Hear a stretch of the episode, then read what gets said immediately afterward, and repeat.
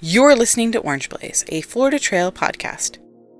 Yeah, so the to Sea Trail, just to give a little bit of background, um, it is in my home state or current state of North Carolina.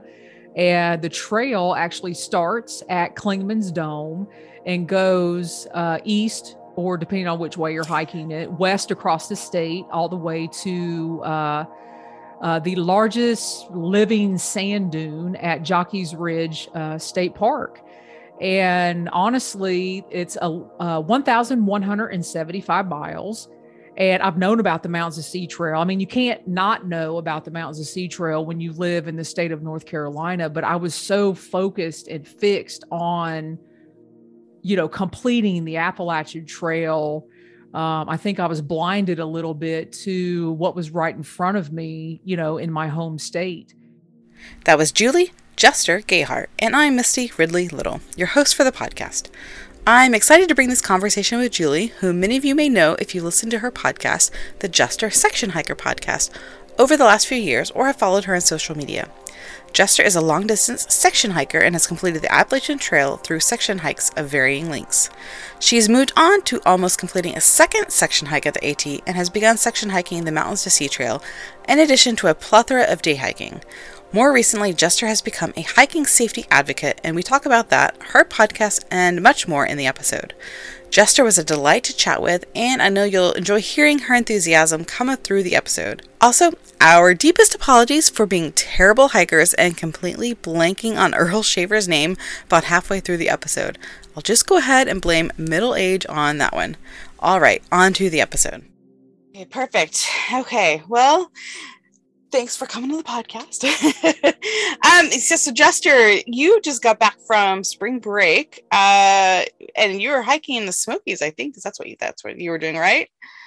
Yeah, well, I did a little uh some hiking. Um I went up to uh, Mount Pisgah, which is actually off of the Blue Ridge Parkway, which is close to the Smokies. Okay. Um I wasn't in the Smokies and then um I did some hiking uh in the Roan Highlands and it was it was uh snowy, muddy, wet and cold. It was great. Oh man. Uh yeah, April and up there sounds fun but also miserable. yeah, because you never know what you're going to get. You could actually be 80s and burning up, or you could be in the 30s and snowing. So April's that transition month. And you know, it kind of can stay like that in May as well. I think people forget that uh, Western North Carolina, there's a lot of, I think there's 46,000 foot peaks.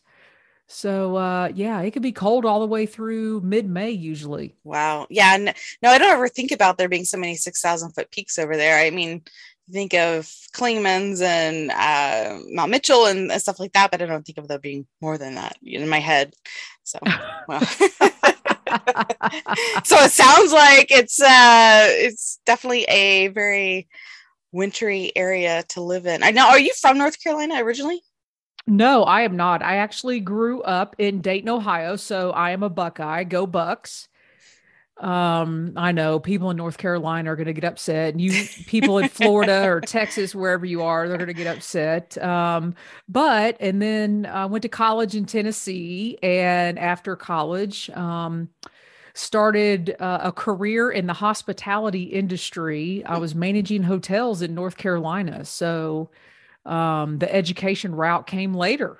Yeah, yeah. So you were a, you're a teacher. What what grade level do you teach in subjects? So I uh, I have actually been an educator for almost 18 years, and I work in uh, at my school. It's called the Career Technical Education Department.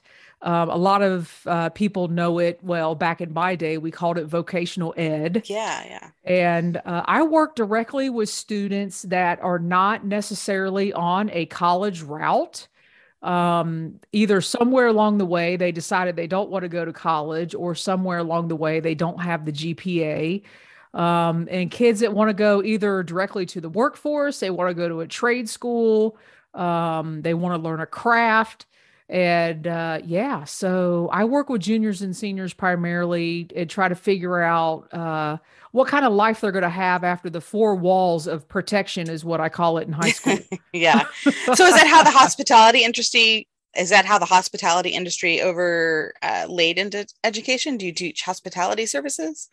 Or? Well i actually so in my school we have um, we actually have a culinary school we have uh, engineering we have uh, marketing and business and i'm in the marketing business side of oh, okay. uh, career technical education but um, yeah so hospitality and tourism actually played a huge role because i actually taught that when i first started. Okay yeah well, that's cool.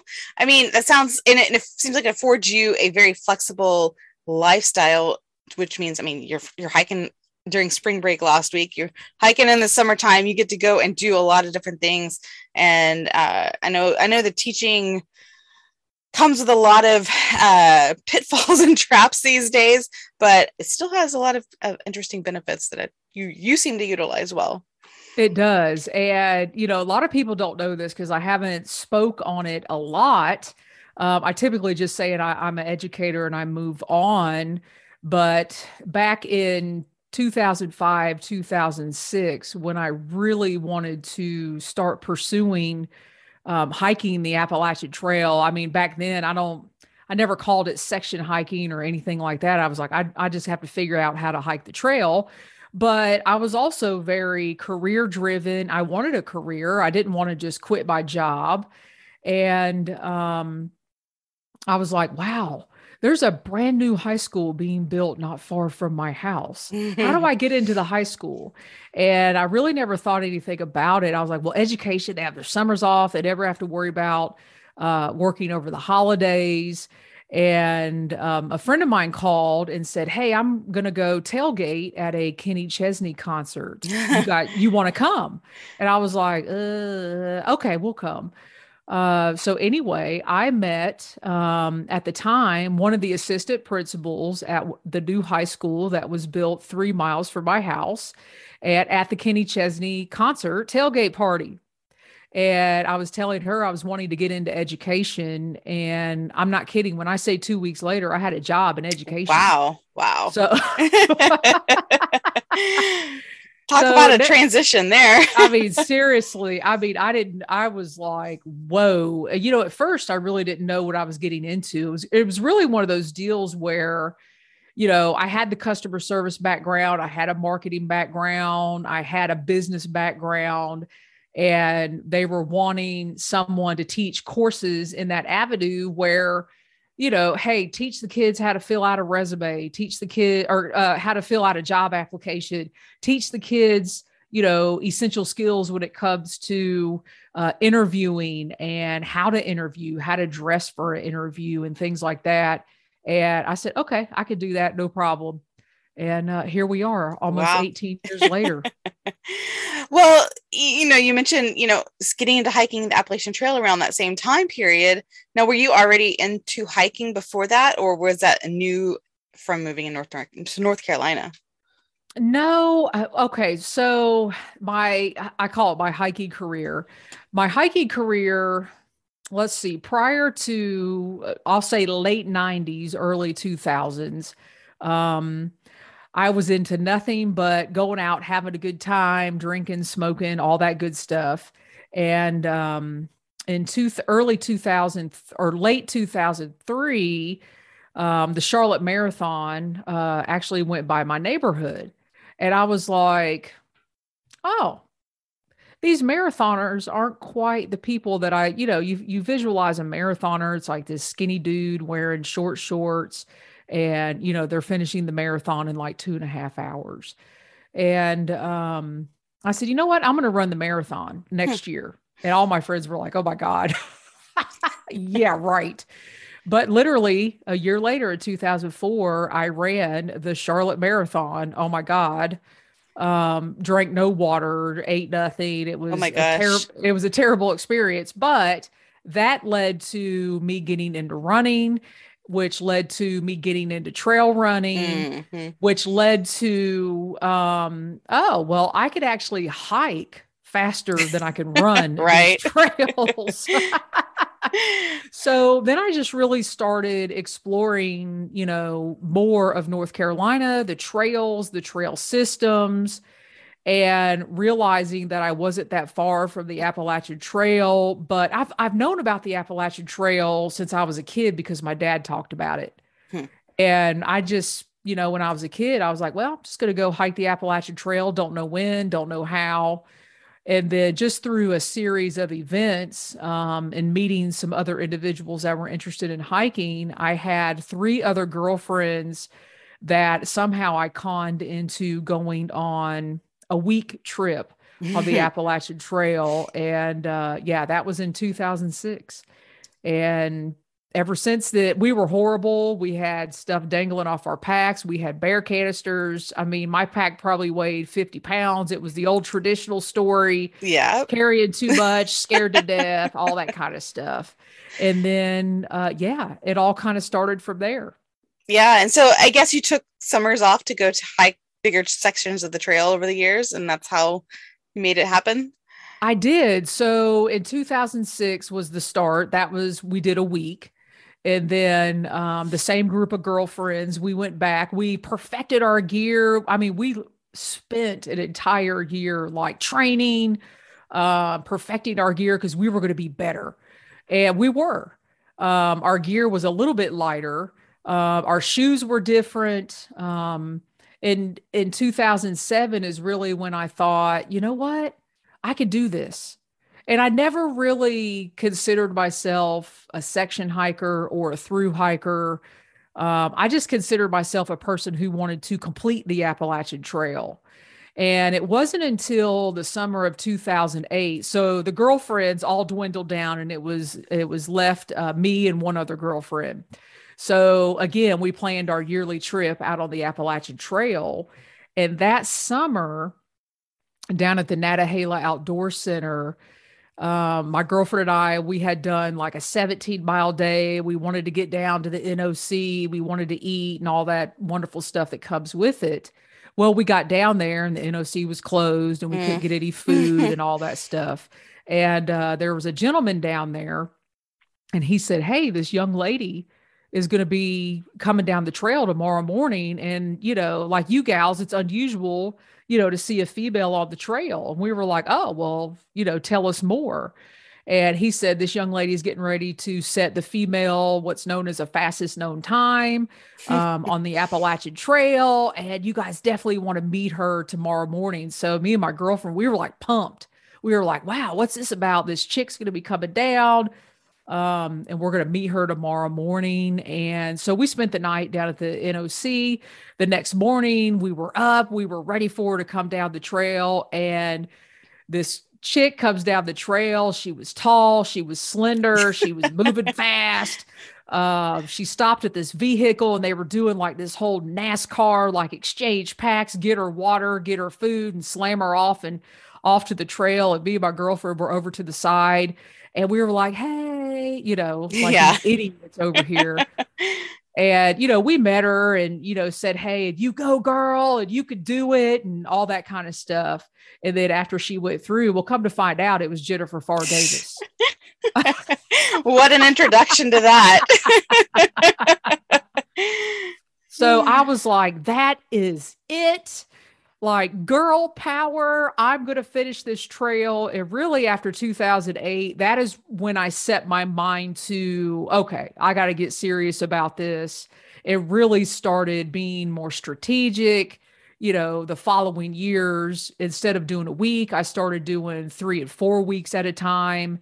And my longest summer out on the trail was actually in 2015 i did about a thousand miles oh wow. Okay. that summer. So starting out it was a week or two and then um, you know i would just built up every summer because during the summer you know i had other you know small jobs going on you know i still needed to make additional money.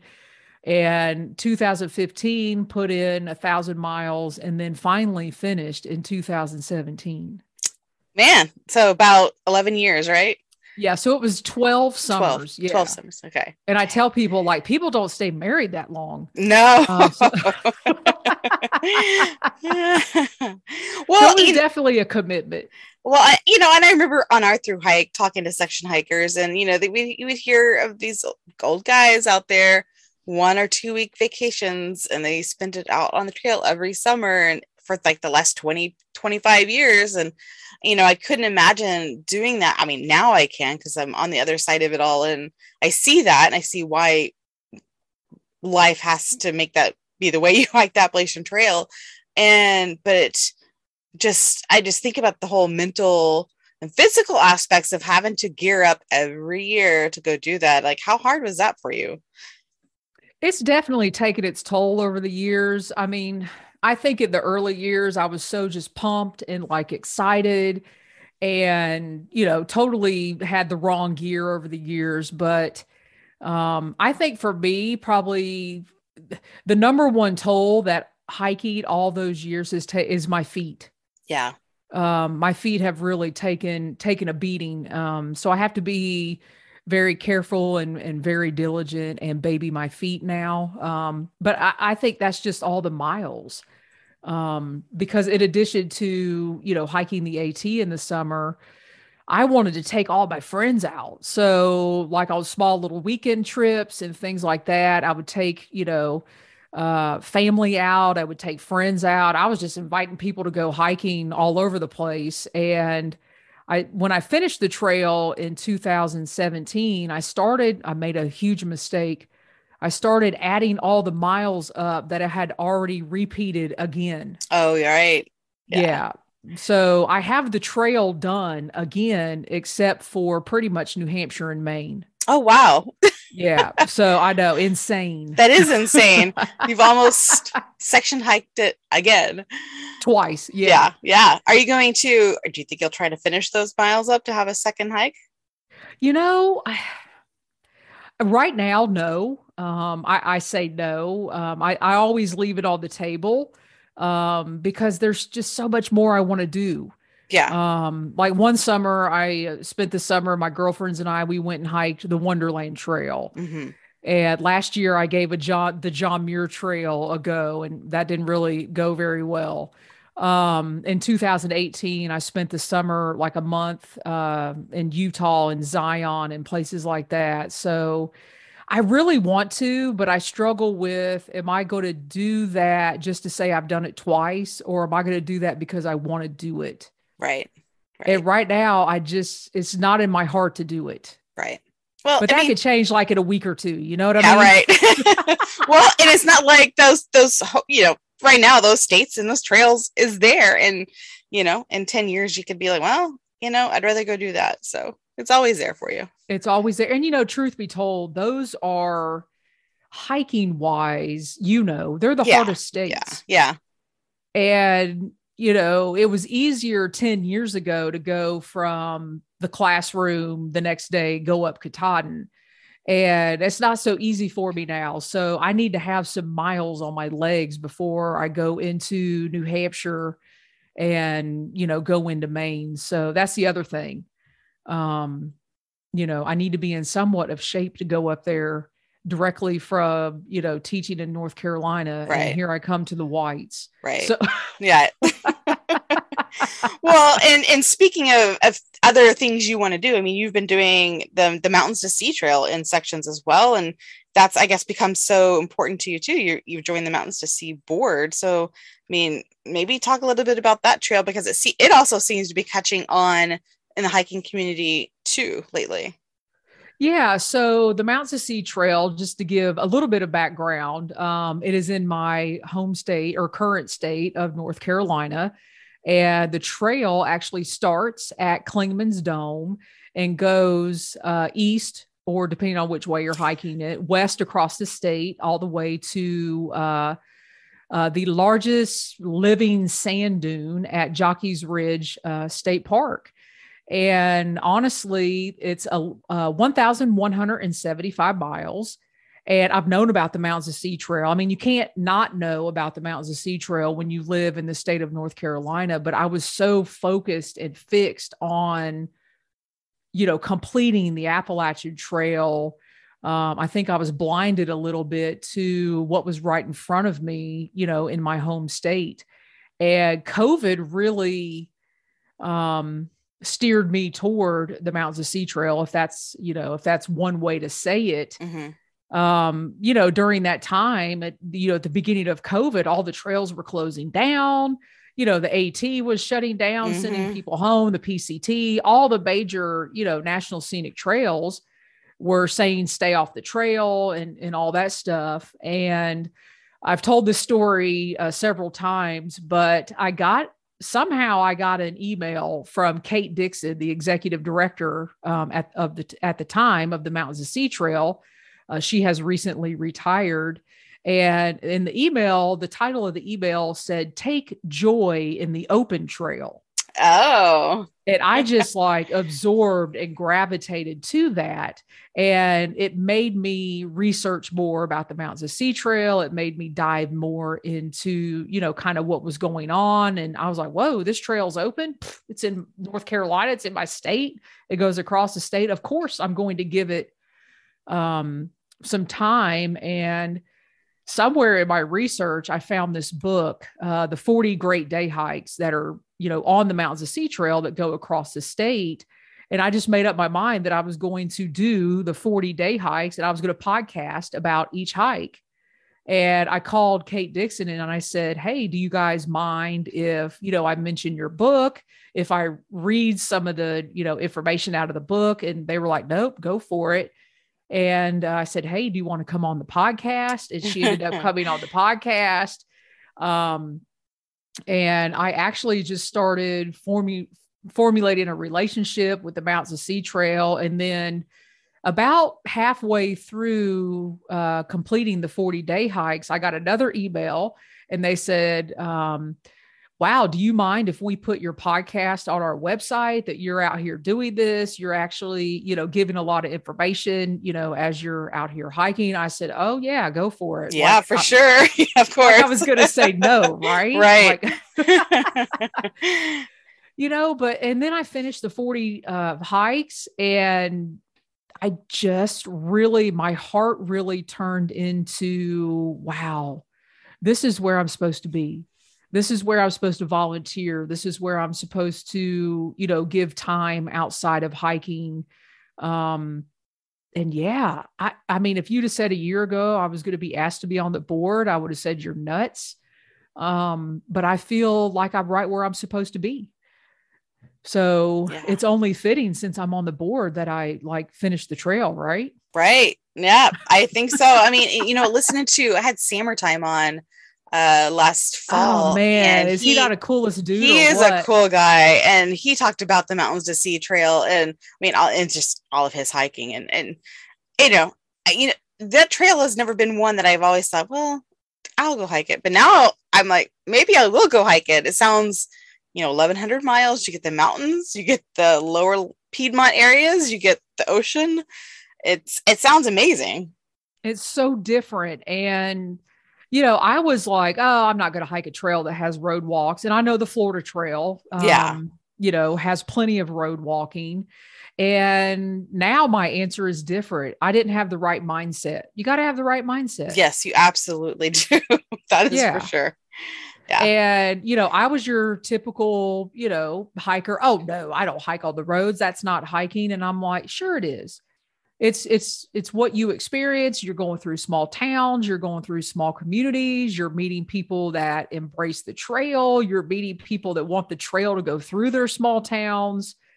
Um yeah i mean it just brings a, a whole community uh, economic impact that when you're you know and i don't mean this bad. When you're hiking the appalachian trail you don't think about no, yeah, because you're you're tucked away in the mountains so much more, and I think that was one of the complaints of um, oh my gosh, the name is his name is totally blanking. So it's old. Um, what's his face? The first through hiker of the of the Appalachian Trail. Um, I will insert that name. oh my but, god! Now I can't figure. Out. I know. I was just like, I can picture the book. Uh... Um. Anyway, yeah, that's embarrassing. called Walk with Spring. Walking with Spring, yes. Well, and that was one of his complaints later in life was that when he had when he hiked the Appalachian Trail again was that all of those Earl Shaffer. Earl okay. Shaffer. There we go. we are going to be banned from anything Appalachian Trail. Earl we are Shaffer. terrible hikers here. Uh, when Earl Shaffer, you know, that's what he's complained about was like now the trail is away from these communities, is away from these experiences with the people, and I think he, you know, was a little bit wistful that it wasn't the same experience the second time around. So uh, there's definitely benefits and good things to both, you know, being away from everybody, but also like I enjoyed walking through some of these quiet country areas in Florida. Uh, you know, it may not, yeah, sure, I probably would have preferred trail in a few spots, but it was nice. Well, right. Yeah, it was nice. You get to see daily life of some rural Florida living. Yeah. And now my philosophy is, you know, you know, don't discount something that you don't know about because you really don't know, you know, what you might miss out on. Yeah. Yeah. yeah. So, you know, when your heart tugs you one way or the other, you don't want to miss out on something. You know, there's obviously something out there for you. You just you don't want to miss out on it because you think you should be, you know, in these mountain ranges, um, you know, on on various trails. And right. You know, I'm getting to and maybe it's because we've both done the Appalachian Trail, you know, uh, the world's most famous, yeah. you know, hiking trail that um you know, we are venturing out to other trails and less popular trails and, you know, giving back in other areas. I don't know. Yeah. Yeah. No, no, I, you know, I am slowly seeing hikers giving back more. I mean, you you joined the Mountains to Sea Trail board, and there's been a couple, you know, through hikers joining the Florida Trail board this recent year. Um, so it's that's really good to see because I feel like those voices are very, you know, people who hiked it over long periods of time and who have intimately involved in the trail and finding their way to their way to give back but also to like give their input of like okay well, this is actually how it is from this perspective. And um, whether you're a section hiker um, or you know a long distance hiker it's it's much different than just like well i casually hike the trail and i'm on the board. Yeah.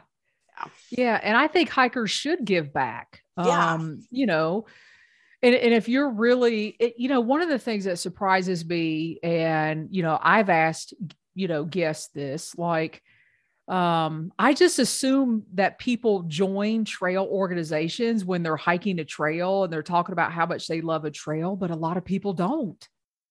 Yeah, yeah. Yeah, a lot of people do not join. I don't know understand why. I'm like, you can't just toss like 35 bucks to these groups. I mean, I know it's like it's $35 a year and you're carrying a $600 backpack. I'm confused. Yeah. Like, I mean, you can opt out of the magazines if you don't want the mail. right, right, right, exactly. Yeah. I mean, that's the simplest way to to give back, of course. And you know, I would love to. I see trail work being done on, on both the AT and the FT, and I'm always like, oh, I wish I can be. I wish I was there to help. And um, and, and this, and if you can't give back to any long trails, there's plenty of trails locally or parks that always need somebody's help, and yes. that's where you can give back. Yes, there's always trash to pick up. That's oh well, thing. that's true. That is absolutely true. Uh, well, so you've gotten this hiking lifestyle. Like, how did you start your your podcast? How did the Jester Section Hiker podcast like form? Well, so so my podcast, Jester Section Hiker, is part of, and that's actually a, although my trail name is Jester, it's actually a play off of just a section hiker. Because a lot of time, yeah. So a lot of times when people are out section hiking, they'll go, "Oh no, I'm just a section hiker." So uh, the owner of the Hiking Radio Network, Steve Adams, he's British, and when he says jester section hiker, it kind of sounds like just a section hiker. I see. Okay. So it's kind of a play off words, even though my trail name is Jester. So um, yeah, so my show is part of there are six shows on the Hiking Radio Network, and mine is one of them. And it was just a series of events, kind of how I ended up in education. So, somewhere around 2016, late 2015, early 16, I was introduced to podcasts. And then I became like totally addicted, um, you know, to any kind of podcast I could listen to. And then one day I was just, you know, searching for Appalachian Trail podcasts, backpacking podcasts, hiking, you know, whatever mm-hmm. uh, buzzwords I could fill in. And uh, Mighty Blues podcast popped up. It was Mighty Blue on the Appalachian Trail. Mm-hmm. And I started listening to it. And then I started trying to find other podcasts. And I found several, but everybody was talking about through hiking and oh I, am a through hiker and i have through hikers on. And so one day i just emailed mighty blue and i said um, i know you primarily only have through hikers on your show and in fact i've never heard you um, interview a section hiker. Well i completed the appalachian trail too but i did it in sections over you know 12 years. And maybe you should have on a section hiker. And he emailed me back and he's like well that should be you. You just need to come on my show so I ended up going on his show. Mm-hmm.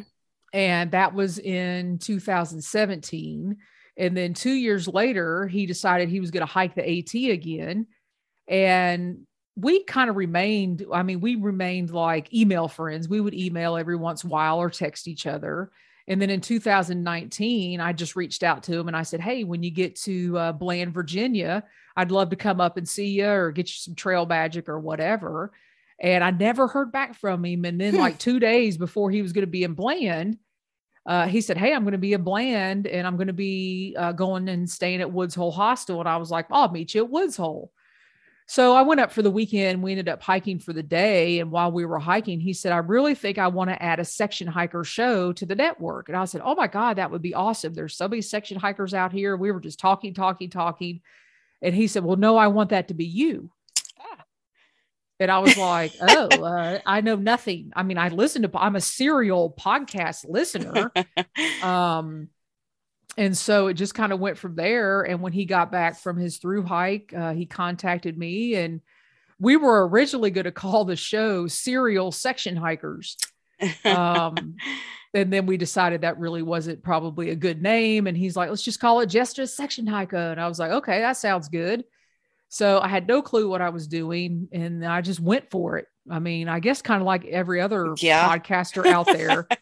I didn't know anything about mics. I didn't know anything about, you know, I was supposed to wear headphones. I didn't know about recording software.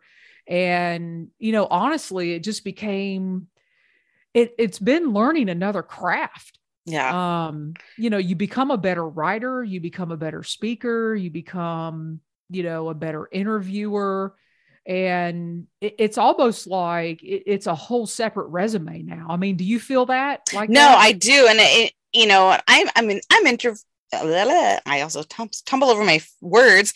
Uh, I'm an introvert, so I still get a lot of anxiety talking to people, but it's helped me get over that and you know can talk in public more about things and it helps me organize. You mean you talk about planning, like, you know, I go deep into like everybody's social media. If they've written a book, I make sure I try to read at least most of it. And, you know, and then occasionally people are like, I can come on tomorrow. I'm like, you cannot come on tomorrow. I know nothing about you. I need to do some research here. I have given you a couple of weeks. And um, yeah, no, it's it's definitely like one of those tools, like, and people don't understand like how much effort it goes into. And it's not like it's not to complain, but it's it's a lot of effort and you learn a lot and it's enjoyable to do, but it's not like it's something you slap together for sure.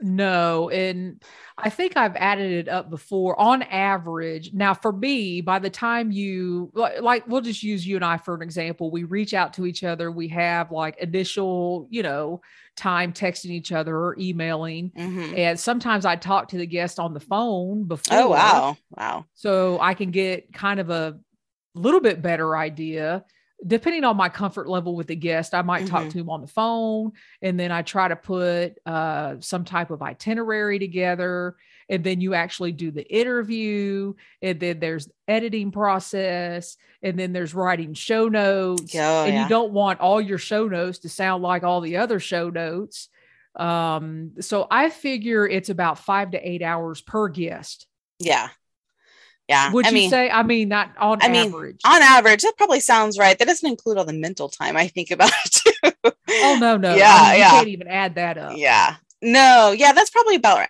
about right. Five to eight hours, um, on average, depending on yeah if I'm going to read somebody's book or or whatnot as well. But yeah. Yeah, and I tell people I've made 120 dollars, but I bought a 399 dollar mic. so there you go. I don't make any money, so you're doing better than me. no, that's the only like it's because and I think Steve felt bad, you know, felt sorry for me because um you know, we asked for donations for the network. Yeah. But all that goes to you know how it is. Oh uh, yeah, website yeah. fees. Yep. Mm-hmm. You know, we use Libsyn. I'm not sure uh, what your uh, source is to put your podcast out there. You got your Libsyn fees, you know, all this stuff. And the since I'm part of a network, I mean, you multiply that times everybody know, else. everybody yep. else. And it's like, oh, I made $120 in three years. Woohoo! yes. Oh, it's, it's not lucrative unless you're, uh, you know, I don't know, a politics person or, or one of those other people that on the main screen of iTunes. yeah, yeah, but you know what? I think it's luc- it's been lucrative for me not monetarily, not right. dollar wise. Yes. Um and I think you would agree on that. I mean of all the people we get to meet, um all the p- different people we get to interview and I for sure attribute the podcast to me becoming a board member for the Mountains to Sea oh, Trail. Oh, yeah. I can because if I didn't have the podcast, I would have never I may have done the 40 hikes, but I wouldn't have podcasted about it um, or reached out for people to be on the show. So yeah. for me, it has given me an entire different, different uh, network community, people yeah. that I network with. Um, and you included. I mean, yeah. we've had cover. I feel like you and I didn't something happen with COVID. Should I bring that up? Like you Oh, we were just chatting. Uh, you were talking about it was had to do with the AT and their Oh, it opinions. did. That's right. Yeah, we were just yeah. chatting on the background. We don't need to go into it. We were just no, I was just curious. But, yeah. you know, but the thing was is that I think you and I disagreed on something, but we didn't hate each other for it. Yeah, right. Absolutely. Yeah. You know, well, I was just was curious like where time. you were coming from because yeah. I didn't understand. And that was it. It was just like, all right, sounds cool. I don't even know where I was coming from at this point. It all seems kind of silly. But, I know. Yeah. You know, that whole time people were just getting so angry with each other and stuff like that. And um, I even had, uh, and I and I can say this, the owner of the Quarterway Inn, her name's Tina. Um, she actually lives here in North Carolina. She even reached out to me and she's like, "What are you What are you thinking? Like, let let's rethink this." And we did. Mm-hmm. Um, so you know, it, it, this network of people, just because you have a different opinion, doesn't mean you know you have to end up hating each other or anything like that. So it, yeah. it's been really awesome. Well, and, and and in no other life would I email people out of the blue and say, "Hey, I really like what you're doing. Do you want to come and chat with me?" and I also I know, I and know. I and I also think of it. I was listening to something completely not related to hiking. It was this um, it was this old man being interviewed in the late 90s he was a conservationist in dallas and he did a lot of conservation work in the east texas and i didn't just listening to him give this oral history and it kind of put a little bit of a context into podcasts in some podcasts in some of these realms like it's an oral history of these hiking trails from a whole bunch of different perspectives and you know thinking if you think of it like that you're getting people's opinions or experiences you're documenting it and it's just like one component that you know we never used to get to see that part of it. Yeah that is so true. I love that. That is true. That so is true I, and it's I, like it, you know you're documenting verbally you know all these different realms of people. It's awesome. Yeah it's it's it's really cool and yeah, it has opened a lot of interesting avenues for me in different and different. I mean, it's not it doesn't have to do with money. It doesn't even have to do with like making me be do anything better in life, but it just it's the connections, like you mentioned, that I I treasure a lot. So yeah, yeah, and it's connected us because I know you're connected with Lori as well. Yeah, yeah, yeah, yeah. Lori, man, I love her. yeah, she she's the great connector with all of us. yes. Um. Okay, so we're talking about podcasting, talking about Sea Trail. Um, you mentioned earlier too. You're talking about ways to give back on the trail. We talked. You kind of mentioned picking up trash is a great way, also, just to like keep keep your hiking trails locally clean. But I think that goes back into the other aspect that you've recently adopted is hiker safety. Um, and it seems like a new focus of yours. Now, was hiker safety something that you really paid attention about when you first started hiking, or is this something you've developed over time, like the importance of hiker safety um, in your own life and then what you've seen on social media? I think, well, for me, um, I can certainly say in the beginning years, um, I, I didn't focus on hiker safety. I just carried what I thought um, I was supposed to carry. And I followed a lot of like um, adventure racers and ultra runners. And I would just carry what they carried in my pack, but geared it towards like backpacking. Um, so that's kind of where I just did what they did. And these ultra runners that were going and running like 100 mile races, they would have like checklists. Um, and I would say, well, if that's what they need for 100 miles, and this is what I could, you know, get by with for 100 miles. And it worked uh, for a while. But um, in 2014, I actually had, um, I fell and dislocated my shoulder on Mount Moosilauke. And for the first time, I had to initiate my spot device. Um, and I always carried a spot device um, because my family required me to do so when I went out on the trail. And I didn't think anything about it. I thought, oh my God, this is just like another thing. But um, my family wanted me to be safe. So I did so. Um, and then in 2014, I dislocated my shoulder and luckily, there was an emergency room nurse, talk about trail magic um, on the trail that actually put my shoulder back in on the oh, trail. wow. Wow. and then that really, the state of New Hampshire really began my thought process in 2014 about being safe on the trail be- because I had let the spot off and because um, the local New Hampshire um, uh, wildlife game and nature, whoever they were going to send mm-hmm. out, um, they wanted my pack. They wanted to go through it. And I was like, you can have it. I'm never hiking again. Mm. And um, so they came back over. They they said, you know, everything was good in your pack. And in the state of New Hampshire, if you're negligent, we charge you. Oh wow! You call search and rescue, and I had no idea. So after that is when I really started diving into okay, well, if the state of New Hampshire says they're good with what I have in my pack, then maybe I need to really take a look um, and see what I have in here. And really, the only thing I changed from that was I did add a uh, bivy sack instead of a um, an emergency blanket. Mm. Um, so then, you know, fast forward. So I really started thinking about hiker safety after that. Like, okay, you know, when you get hurt on the trail, you start, you know, it always takes. An incident or something like that to mm-hmm. make you start thinking about something. Then in 2016, um, a really good family friend of mine, in fact, my sister, my younger sister's best friend, her son went missing on the Pacific Crest Trail and he's still missing. Um, he went missing in Washington near Snoqualmie Pass or the White Pass area, they think, on the PCT and ever since then um, i was like no we we have to do we have to be better mm-hmm. um, about hiker safety and you know i just started you know telling people you know if anybody asked me i would you know tell the story about chris or mm-hmm. his trail name was sherpa and then when i started the podcast um, you know i had a more of a voice about hiker safety um, but it really wasn't until like COVID, when people were, you know, talking about, you know, leave no trace and everybody went leave no trace and pick up garbage. And I was like, what about, you know, being safe? You know, it's cool to be a safe hiker too.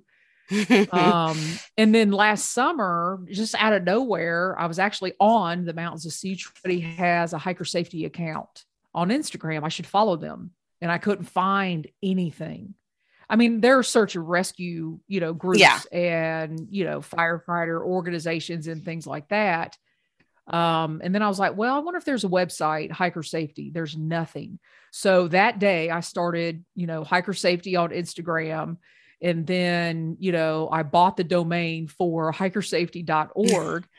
and I just really didn't know what I was going to do with it. And I was like, you know what? I'm just going to start putting out information you know, be safe on the trail, carry your 10 essentials and why people should do it. Mm-hmm. And then I was like, well, you know, marketing, you should have, you should have principles, you should have taglines. And then I just came up with prepare, practice, promote. You know, prepare and then practice with your gear because the number one thing people say is, well, you could carry all you want to, but if you don't know how to use it. Yep. So that's where practice came from. Practice how to make a fire, you know, make sure you have batteries in your headlamp or, you know, make sure you have an external battery so you always have a charge. Um and that it just kind of went from there. I was like and then people were responding to the instagram and i was like wow this is interesting. So i was like you know what? As long as chris is missing and even after he's missing um i'm going to promote hiker safety because all of that if he would have had a spot if he would have had a charger for his phone um you know a lot of things that happen to people are preventable. Mm-hmm. Now, there are circumstances where you could fall on trail and that's not preventable. Um, but there are a lot of things that are preventable, like, you know, not running out of water, not running out of food. You know, people go back and forth all the time. Should I carry my rain gear? Should I not carry my rain gear? Carry your rain gear. It's not Yeah. that heavy. Yeah. Um, so that's kind of a really long story on how hiker safety got started. No, I appreciate it. I mean, I think it pairs like it pairs really well with Leave No Trace. And I, you know, I, you know, going back to COVID, I, I mean, it's hard to say going back to COVID when we still have COVID, but I in those early days, just how how many people went outside because that was the safe place to be, and and how many people were just vastly underprepared, and how crowded places got, and and just seeing how you know, and I saw this before on day hikes, way before COVID, when I would just see people like going in popular areas, like wearing terrible footwear, no water going down to this waterfall, you know, what are you doing? Okay, but you're going to hurt yourself. and, you know, just the general public just doesn't have that awareness that, you know, we do as experienced hikers, but we all begin somewhere. And how can we make that more accessible to people? Right. And really for me, it really hit home when um, I interviewed Chris's mother, uh, Sally Fowler. And, you know, she's the mother of this hiker. You know, he's off having this wilderness experience and he's like, I'll call you every week or every two weeks. Um, you know, he's having the time of his life on the PCT. And you know, she just thought that's what all hikers did. You know, eh, you don't worry about your phone, don't carry a spot device, don't worry about a Garmin InReach. You know, nothing's going to happen to me. And I had, I've had that attitude. I'm just going out for the day. Nothing's going to happen to me. Yeah. Yeah. Um, and it did. He's missing. Yeah. and you know and he went out in he went out knowing there was going to be a storm Mm. and it's like nobody knows why and it's just and then um another gentleman right around that same time um also went missing on the piece well the following year spring of 2017 david o'sullivan. Hmm um he is down um uh, i hope i don't get this wrong in the mount san jacinto area. Okay. where hikers go on the pct and they're in the desert and then all of a sudden they're getting out of the desert and it's like snow and ice and they need crampons and they need ice axes and i don't know how to use an ice axe. Yeah. um you know how you know how do we prepare? Um and you hear every year something happens to somebody on the pct um you know where Yeah. if they would have had microspikes it might have been a different story. If they would have known how to properly use an ice axe that may have been a different story. So um yeah it's sad Yeah. Well, I think, I mean, I you know, I obviously can't speak for Chris and his experience because we'll just never know. But I think hikers in general, they think, well, they've got to, they've got to be tough. I'm a through hiker. I can do this. When there's nothing wrong with staying back for half a day and letting a storm pass through and then going up. There's nothing, there's no reason you've got to make those miles. I mean, even if you're, even if you're FKTing something, there's no reason you need to put yourself in any kind of danger just to prove a point and make yourself feel better Right. than, yeah, because you're through hiking or whatever. Right. And a startling statistic, and these aren't, you know, when I started hiker safety, I, I haven't reinvented anything. I just put information out there that I've learned from um, search and rescue, you know, people that work for search and rescue or search and rescue um, organizations. I had um, Danny Bow on my podcast who uh, teaches search and rescue. She's a search and rescue educator. She teaches it. She's, you know, all levels of SAR that you could reach. And she said something that's very startling. You know, it made me think, you know, most hikers are found within a two mile radius of where they go missing. Yeah. I mean, you think of Gerry Largay. Yeah. I, I was just thinking about her when you said that. I mean, a half a mile. Yeah from the shelter. And that that kills me when I think about that and just I mean, if she'd have had a spot device or a Garmin InReach. Yeah. It I makes mean, it's so sad. It's I mean, it's gut wrenching. It's gut wrenching. Yeah. And we don't know circumstances. I could certainly get in a circumstance where I lose my bearings, I lose my mind, and I, you know, I can't compose myself and calm myself down. You know, we just don't know what our circumstance would be but man, if you have that Garmin or you have that spot, there's always that button. Right. You know, you might be waiting four or five hours for somebody to get there, but you, you interviewed you interviewed Jan, right? I can't think of her trail uh, name. Jauntine Jan. Yes. yes.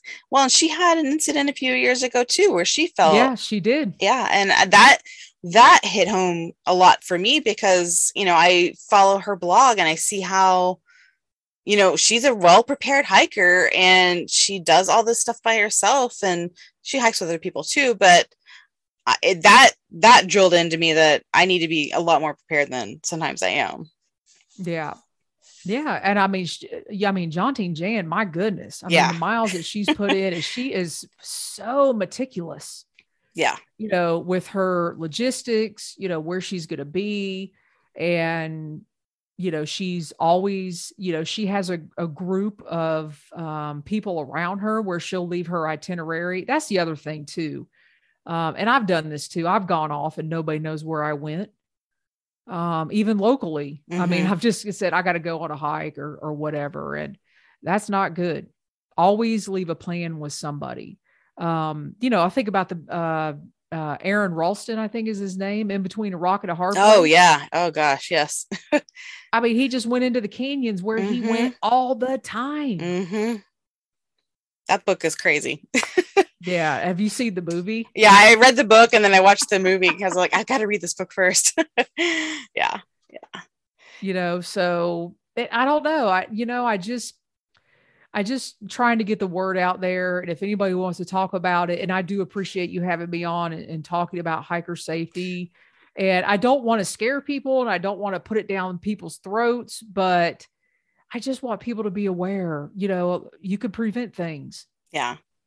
Well, no, I listened to several of your episodes focus on hiker safety, and I will I'll try to put those in the show notes of specific episodes for folks to listen to if they want to know a little bit deeper into that. But maybe you can uh, you know what are your favorite hiker safety you know essentials i mean there's obviously the 10 essentials and i can link to that from the mountaineers as well but you know what is the ones that you've relied on in the past what's what's always in your backpack well i guess i have to say the 10 essentials are always in my backpack um, but i will say some things that are always all by backpack as, as well that are not included on the 10 essentials. I always have a whistle. Um, I think a whistle is vital. And when I fell and dislocated my shoulder, the only thing I could reach was my whistle. And I started blowing that thing like crazy. Um, and actually, somebody came running down the trail. Hmm.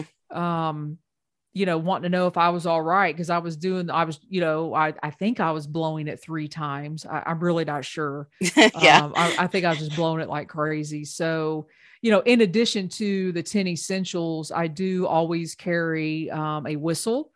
I do always have a some form of battery backup. Even now on day hikes, um, I'll carry like a battery backup, like a 10 milliamp probably the lightest one you can get. They have five milliamps uh, backups because um, I always want to have at least one or two charges for my phone. I'm Mm-hmm. just a freak about it. Cause you know, when you're out in the backcountry, your phone can get sucked out of juice like real quick. Yeah. I mean, even if you don't have stuff, you know, turned on, Mhm. it just sucks the battery dry. Um, and you know, I don't rely on my phone for navigation. I always have a paper map, even though I might have Far Out or Gaia or something else on there. Um, so uh, let's see, a whistle, an external battery, always have my phone. Um, you know, one of the 10 essentials is uh, extra clothes. I always have my rain gear no matter what. I always carry my rain jacket and my rain pants. Um, and I know people are like, well, you're rain, you know, down in Florida, you're probably not really thinking about rain pants, right? I mean, it's hot. Yeah. Yeah. Um, for summertime, for sure. yeah. But if something happens, um, I know for me, if something, if I've been sweating to death and I'm burning up all day, I can sit down for 15 or 20 minutes and it doesn't matter that, I mean, I start getting chilled. hmm I do too. Yeah, if you fall and you twist your ankle or you break your arm or something, you're going to start getting chilled while you're waiting because you don't know when search and rescue will show up. A lot of the search and rescue individuals are volunteers. They might be at their job. It could take four or five hours, you know, for somebody to come in and get you. And the thing to think about is do you have in your pack something to sustain you, you know, for a certain amount of time for somebody to come get you? hmm Um, and something I thought somebody told me a long time ago always be able to get warm. Um, and I, I don't know where I learned that a long time ago. So I always had this thing in the back of my mind, even before I really learned what the 10 essentials were, is I got to be able to get warm. So, you know, since I used to run marathons, I laugh about it now you know, at the end of a marathon, they always gave you, they never called it an emergency blanket. They just wrapped you with this piece of tinfoil. Right. Right. So I always carried one of those um, before I learned about an emergency blanket. So, I mean, you could be pretty innovative Mhm. um, without going specifically down, you know, the 10 essentials. The 10 essentials are just a guide. If you don't, you know, if you haven't really spent a lot of time perfecting your gear, um, and the 10 essentials I like to follow are from the Mountaineers. right. Um, because I look at it like this if they, if Mountaineers perfected something in the 1930s, it sounds pretty good to me. Right. and it's still valuable today. It is Almost still 100 years. valuable today. Um, and a lot of people are like, well, you don't need this, you don't need that. And I just go back to the thing with the Mountaineers and the 10 essentials is, you know, they say to ask yourself two questions Can you prevent an emergency and respond positively? Or, or, and the second thing is, can you safely spend a night outside?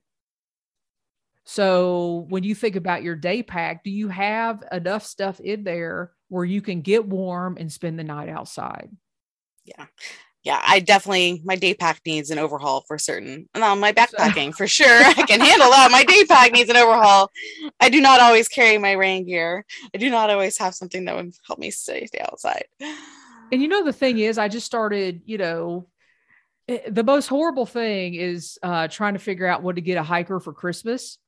Um, and the 10 essentials make really good stocking stuffers. Yeah. I mean, everything about the 10 essentials, it's like, okay, you know, a map, a headlamp, you know, sun protection, you know, first aid, you know, get your, get the hiker in your life, a bunch of band-aids, Oh, yeah. uh, Oh. some leukotape, a body glide, you know, it's that kind of stuff. Um, a little $16 knife that has scissors. I carry a little Swiss Army knife. It's got scissors, a file, and a knife. Um, you know, waterproof matches, uh, yeah. extra food, extra water, extra clothes, Nuun, you know, get your get the hiker in your life some electrolytes. Yes. you know, see, you can have fun with the 10 essentials. And if, if you really look at the list, you, I mean, nine times out of 10, if you hike a lot, you have this stuff yeah. already. Yeah. it just Um, doesn't always make it into my pack. I Right. definitely keep some of it in, but I don't always keep, you know, certain items in. And well, yeah. what I did is because I day hike as much as I backpack, if not more these days. I just have two sets. I mean, we're hikers. Come on, Yeah, we yeah. we we geek out over gear. Get two headlamps, you know, get two knives. You know, they'll go buy everything in one day, but it's like, all right, you know, the next time somebody wants to buy you something for your birthday, say, oh man, this twenty five dollar headlamp would be great. Yep. It works perfect. So, well, I mean, definitely you have inspired me to uh, definitely be better about my day pack uh, essentials and fix that up a little bit better. Um, you know, I don't carry a knife, but I should. And I mean, the thing is, I'm usually hiking with my husband, and I know he has a knife. But at the same time, what if we're separated? What if he's going for uh-uh, help? What if, I'm by happens to your myself? yeah Yep, there you go. exactly so definitely things to think about um and you know just things that i think we all just we loosen up on on occasion Yeah, we take it for granted. Yeah. Yeah. I know what I'm doing. Yeah. yeah You take yeah. it for granted. It's just like, you know, and I I do this all the time and I will probably continue to do it. You're getting low on water and you only have a few miles to go and you pass water and you're just too tired or whatever and you should have gotten water. yeah We all do it. yep and then you're kicking Get yourself the water. yep because the next source isn't as good or it's gone exactly. Exactly. Yeah. well julie do you have any final thoughts? I mean we've covered so much. You do so much too for the hiking community. Um you know it's great that there's a section hiking podcast out there. And i think you know i think other hike podcasts are slowly being better about covering section hikers. Um you know i, I have but probably not as much as i should.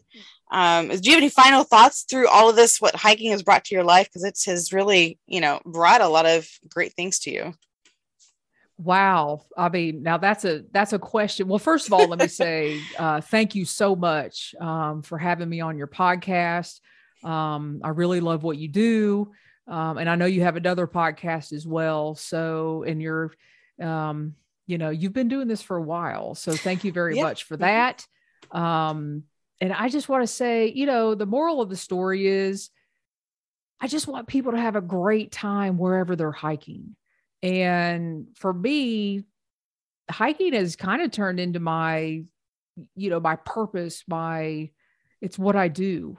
Um, and sometimes it's not actually hiking on a trail, it's volunteering, it's, you know, giving back, it's, you know, working on hiker safety stuff, or it's making different connections. And I think something that I've learned over the years, even from podcasting, is hiking is way more than just putting your feet on the trail. Yes, absolutely. Absolutely. Well, where can people find your podcast and, you know, anything about hiker safety, all of your internet handles? I mean, I'll put this in the show notes, but if you want to run down those. Probably the best way is um, they can go to jestersectionhiker.com. Okay. and jestersectionhiker.com has everything. Um, if they want to, if you guys want to follow me on Instagram, it's Jester Section Hiker. Um, I think even Facebook is Jester Section Hiker, but I've got everything linked to uh, that website, jestersectionhiker.com, and that would be awesome. Yep. I will get everything up in the show notes. I'll put all the 10 essentials, some of the my favorite podcasts I've listened to of yours over the years, and uh, folks can find that on the podcast uh, website. And um, thank you Yeah, again for and, coming and chatting yeah, with me. Yes, and that's hikingradionetwork.com. If you want, if, if people want to go to the network and uh, go directly to the podcast, Jester Section Hiker, it's hikingradionetwork.com. And hopefully I haven't confused everybody. Okay. So go to Hiking Radio Network instead of Justin Sec- Jester Section Hiker. Yeah, just have everybody do that and then they'll find everything there. That'll be better. Okay.